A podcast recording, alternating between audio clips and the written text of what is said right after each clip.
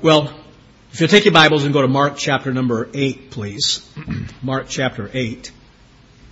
I'd like to share just a few thoughts with you from this passage. in perhaps a little bit of a different fashion than what I normally would in a message. But it's what the Lord has laid on my heart, and so I hope it'll be a blessing to you. Heavenly Father, I pray in Jesus' name that you would please take your word tonight and impact it into our lives.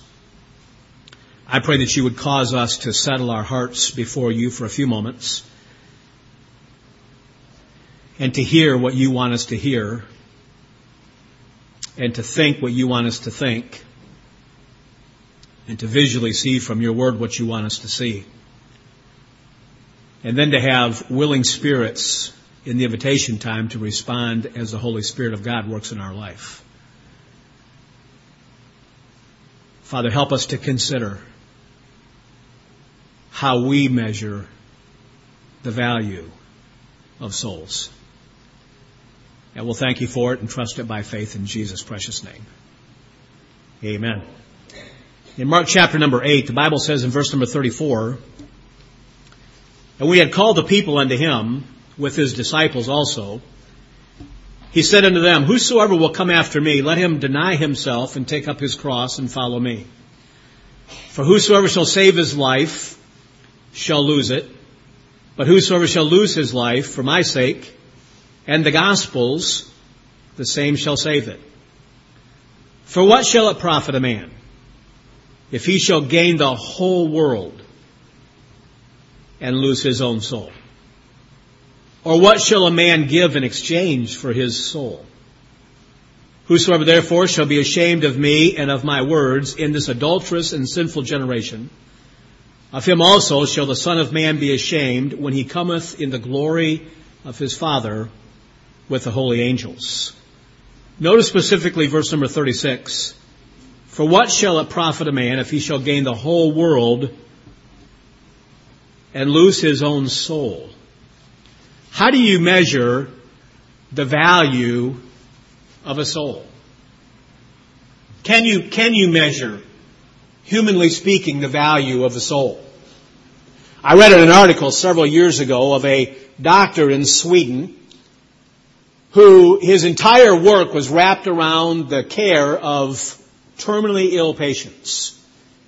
If a person found himself under the care of this doctor, it's because their days, barring a miracle, were numbered.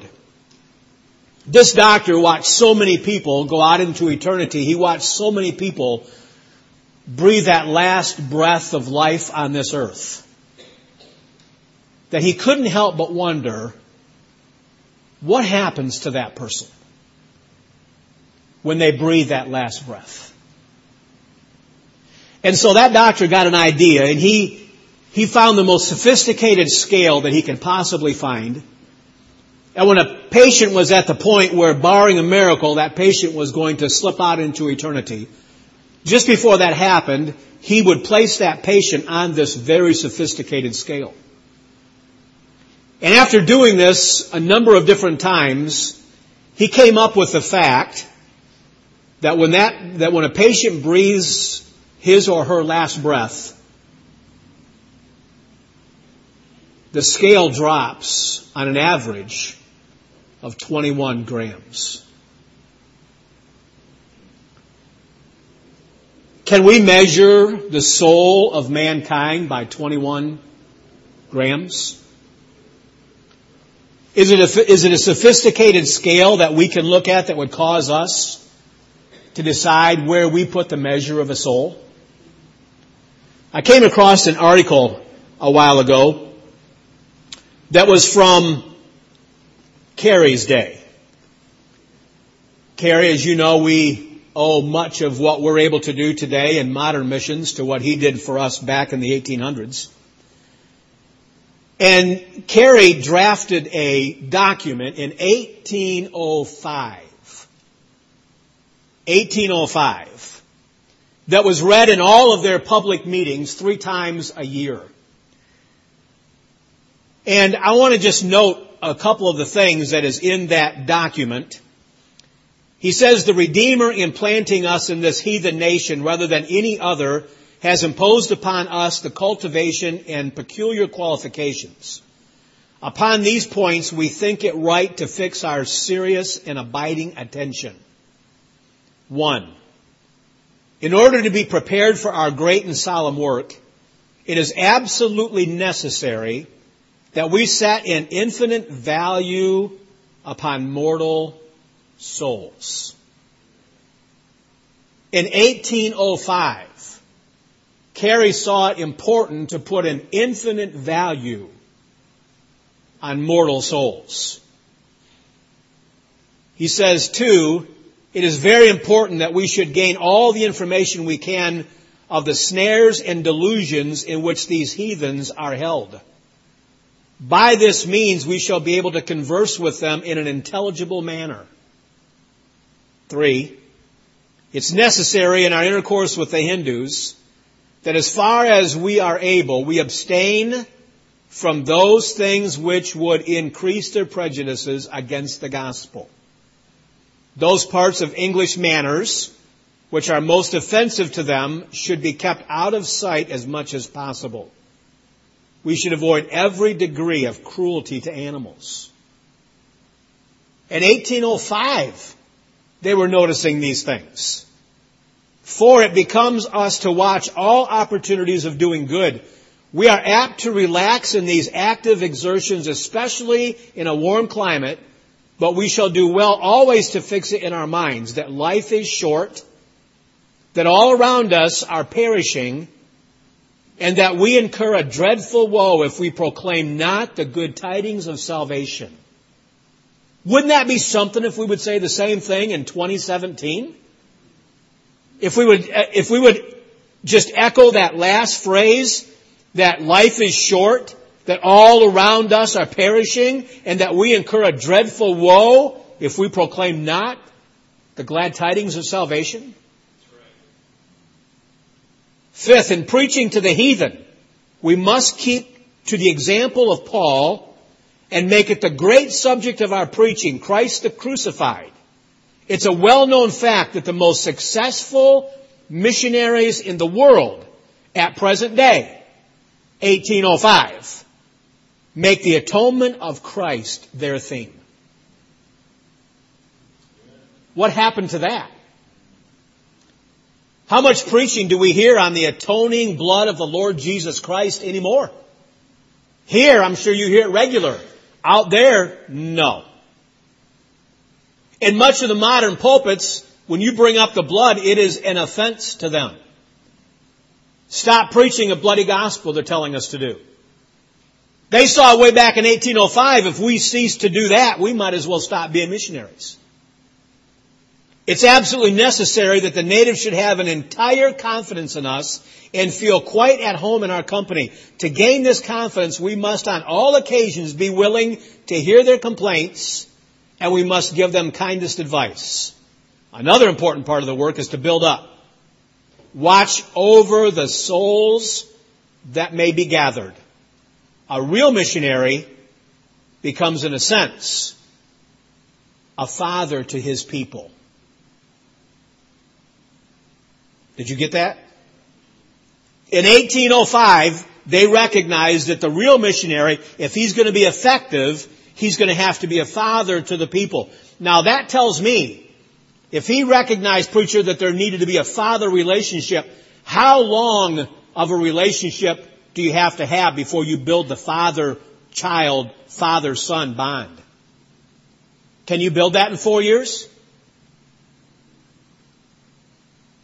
I don't think so. Your preacher getting involved with missions as much as he's going to be getting involved can tell you all the numbers and all the statistics of how many of the missionaries don't last past the first term. Is it because they're not prepared enough to go? Is it because they go with the goal of coming back as quick as they can? It didn't used to be that way. You know as well as I know that it used to be that when the missionary packed their belongings to go to the field, they didn't pack their belongings in a suitcase. They packed their belongings in a casket. They went there to die. They went there to spend the rest of their lives reaching the people as effectively as they possibly could. Carey recognized it all the way back in the 1800s. It would do well for us to revisit that. The value of the soul. It becomes us also to labor with all our might in forwarding translations of the sacred scriptures in the language of the people. Really? In 1805, they saw the need of translating the Word of God into the heart language of the people. What happened to that vision? Because if that understanding would have continued up until today, do you think we would still have half of a world that's never seen the Word of God in their heart language? If they just could have kept that challenge and spread it worldwide to get the Word of God into the heart language of the people, it would have made a difference today. But something happened. Maybe that something that happened has something to do with the devaluation of the souls of men.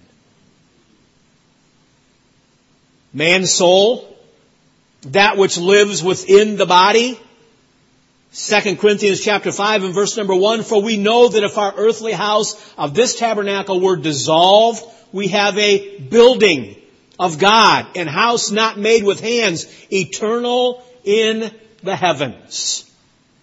Paul referred to this body as a tabernacle, as a house, as a dwelling place of the soul. What shall it profit a man if he shall gain the whole world, the whole world, and lose his own soul? When man dies, his soul and spirit leave the body, but the man continues to live apart from his body, what part of that man continues to live? We have recorded in scripture in Luke chapter 16, you know the story of the rich man and Lazarus. You have the rich man died and when he went to hell, he could see. Would sight be a part of that 21 grams? He said he saw Lazarus in Abraham's bosom across the gulf. It was not his body. We know that memory when Abraham said, Son, remember thou in thy lifetime receivest good things, and likewise Lazarus evil things. Sight went. Memory went. Concern went. There's a concern for the five brethren. Please go tell them now. That they won't have to come into this awful place. There's feelings. The man in the scripture talked about hell and he said, I'm tormented in these flames. All those different things that we know for sure. Is that how we value or measure the value of the soul? Maybe in 1 John chapter 2 and verse number 15 and 16. Look there real quick. These are familiar verses to you, but maybe that'll bring it more into perspective for us. First Corinthians chapter, or First John chapter number 2.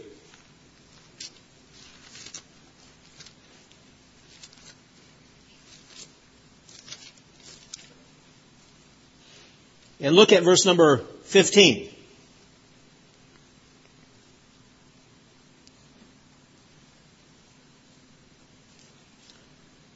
Love not the world, neither the things that are in the world. If any man love the world, the love of the Father is not in him. What is the world? For all that is in the world, the lust of the flesh, the lust of the eyes, and the pride of life. The lust of the flesh, that strong desire to do. What would happen if I had the ability to be able to grant you everything that you ever wanted to do? I could just give it to you. It's now yours. You would then have attained one third of the world. The lust of the eyes. The lust of the eyes. That, that desire to have. Everything your eyes have ever seen. Everything that neighbor had, everything that friend had, everything you saw in the catalogs, anything that you ever saw on the internet, whatever you have seen and you wanted it, I could say, it's yours. You now have two thirds of the world. What about the pride of life? The flesh, that consuming desire to do, the, the eyes, that compelling urge to have, the pride of life, that constant thrust to be. Everybody goes through some time in their life where they want to be something. There's probably sitting in here some young children that's going to be, as far as they're concerned, firemen. There's that young child sitting here that's going to be the doctor, that's going to be the nurse. Everybody goes through that stage of wanting to be something, right? I was a little bit weird in that category. I'm still a lot weird, but I was weird in that category when, when I was young. You gotta go back quite a ways for me to be young. I'm, I've got to the old category now. I'm 60. And so I'm, I'm there. I don't know if I'm, I don't know if I'm more upright or more flat. I'm not sure what it is, but, but I'm there. But when I was young, I had this uncontrollable desire to be a particular person. Now my family, every year my dad would pack us up. We had two weeks vacation back, back then over Christmas and, and we would all pack up. We lived in Michigan. We'd all pack up and go to Florida.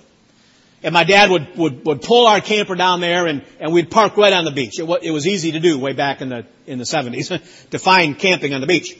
And, uh, we would pull our little camper up to the spot and it was a little four foot by ten foot cement pad that we'd pull up next to that. And most, most kids when they get down to Florida, they want to get to the beach, they want to fly kites, they want to swim, they want to do all kinds of stuff, but no, not, not me. What I want to do is I had my basketball. Because my uncontrollable desire when I was 12 and 13 and 14 years of age was to be like Pistol Pete Maravich. You might remember Pistol Pete Maravich. There's like two of you old enough to remember him. I mean, Pete Maravich, if you don't know who that is, you might want to Google him because undisputedly one of the best basketball handlers that there ever has been known to man. It's unbelievable what he could do. They would even have announced, as they were announcing the ball games, he would make a play and he'd pass the ball off. The announcers wouldn't even see it happen and it would go to another person, the basket would be made and they'd go, I'm not sure who scored that. It was unbelievable how effective he was, and I would spend hours and hours learning how to dribble that basketball. I mean, I just loved it. I just wanted to be him. And then I got old enough to be able to try out for the basketball team. No problem, right? I tried out.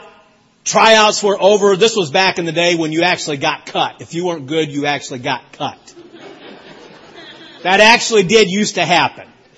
You know, that, you know, it used to be that if you played T-ball or whatever it is, there were winners and losers. It used to be that way. I know it's not really politically correct for it to be that way anymore, but, but that's the way that it was. And, and I remember after the tryouts were all done, Brother Thiessen, that the coach brought me into the office and he said this. He said, Brother Marwelly, you're one of the best ball handlers I've ever seen in my life. But you don't know how to play the game. And I got cut. I spent all that time in my life to be the best ball handler that I possibly could be, but I never thought about the importance of learning how to play the game. I didn't handle that very well. And so I no longer liked playing basketball. I thought that's, that's stupid. I'm not going to do that anymore. And so I quit. I got another thing I wanted to be. Everything changed. Any of you remember way back in the day there was this incredible person by the name of Buddy Rich? Thank you for raising your hand, one dear sweet lady. One of the best, without dispute at all, drummers that the world has ever known. He could do with drumsticks what nobody has even come close to be able to do even to this day. And so I said to myself, I'm going to be just like Buddy Rich. My mom and dad bought me a drum set and I got real serious about it. In fact, Brother Alcock, I got so serious about playing drums at 15 years of age, people were paying me to teach them how to play. It's what I was going to do for the rest of my life. That's what I wanted to be. Then I got saved. That changed all of that. No more basketball ideas, no more drumming ideas, everything changed. What if I could give you everything that you ever wanted to be? Everything that you have ever seen. What if I could give all of that which you ever wanted to do? You would now have the whole world. But if you lose your own soul, the Bible says you've made a bad deal. What shall it profit a man? The question is very clearly, how do we measure the value of a soul? Jesus measured the value of a soul in his statements. He made it very clear in that passage of scripture. Jesus measured the value of a soul in his suffering. All that Jesus went through. All that he did on the cross of Calvary. All the suffering that Jesus Christ endured on that cross. He did it for you and for me.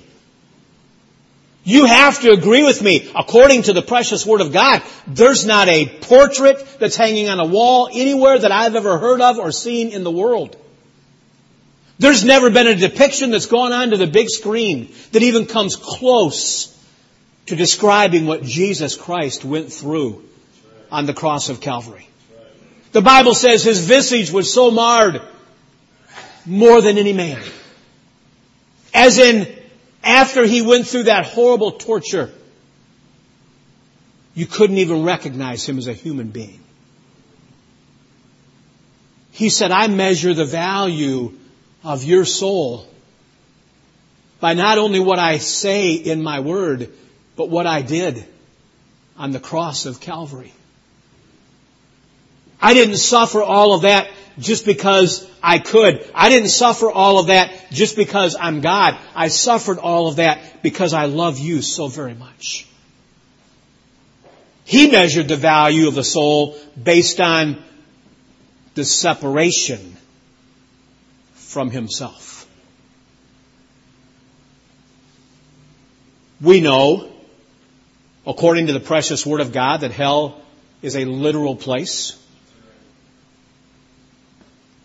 And I don't have the time nor the proper vocabulary to go into the details of how horrible of a place that that really is.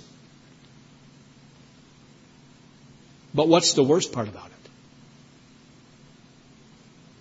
it? Is the worst part about hell all the young people that's going to be running up and down the hallways of hell, if there are hallways, right behind their dad, screaming out to their dad, why? Why didn't you tell me? Why are we in this horrible place? Is the worst thing about hell all the sweet little girls that's going to be running through the awfulness of that place behind their mom saying, Oh, mommy, why, why did you let us get into this place?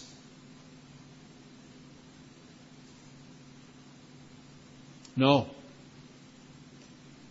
Is the worst thing about hell going to be the memory that will never stop of all the people that are there remembering all those times that the preacher got to the invitation? Said if you'd like to receive Jesus Christ as your personal Savior, your name can be written down in the Lamb's Book of Life. You can be sealed by the Holy Spirit of God unto the day of promise.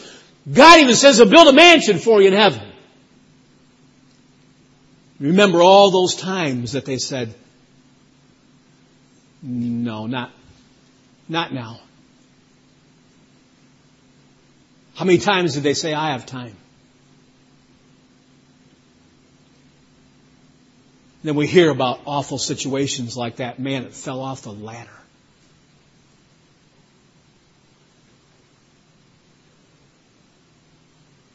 I read about a man just a few days ago that he actually died from a lawnmower accident.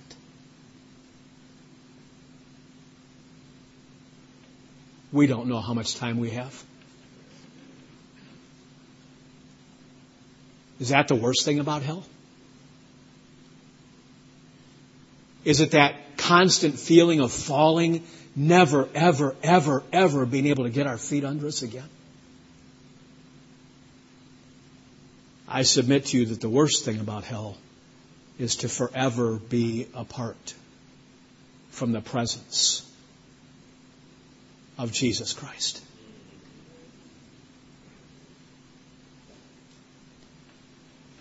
And I have to ask, how much do we value?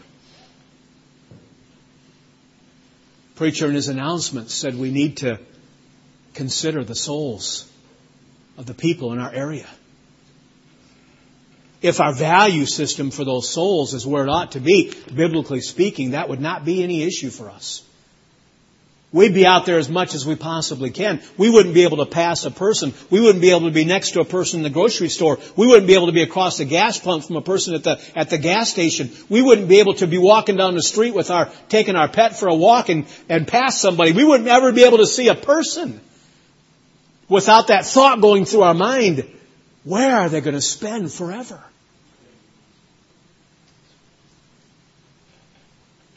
Where are they going to spend forever?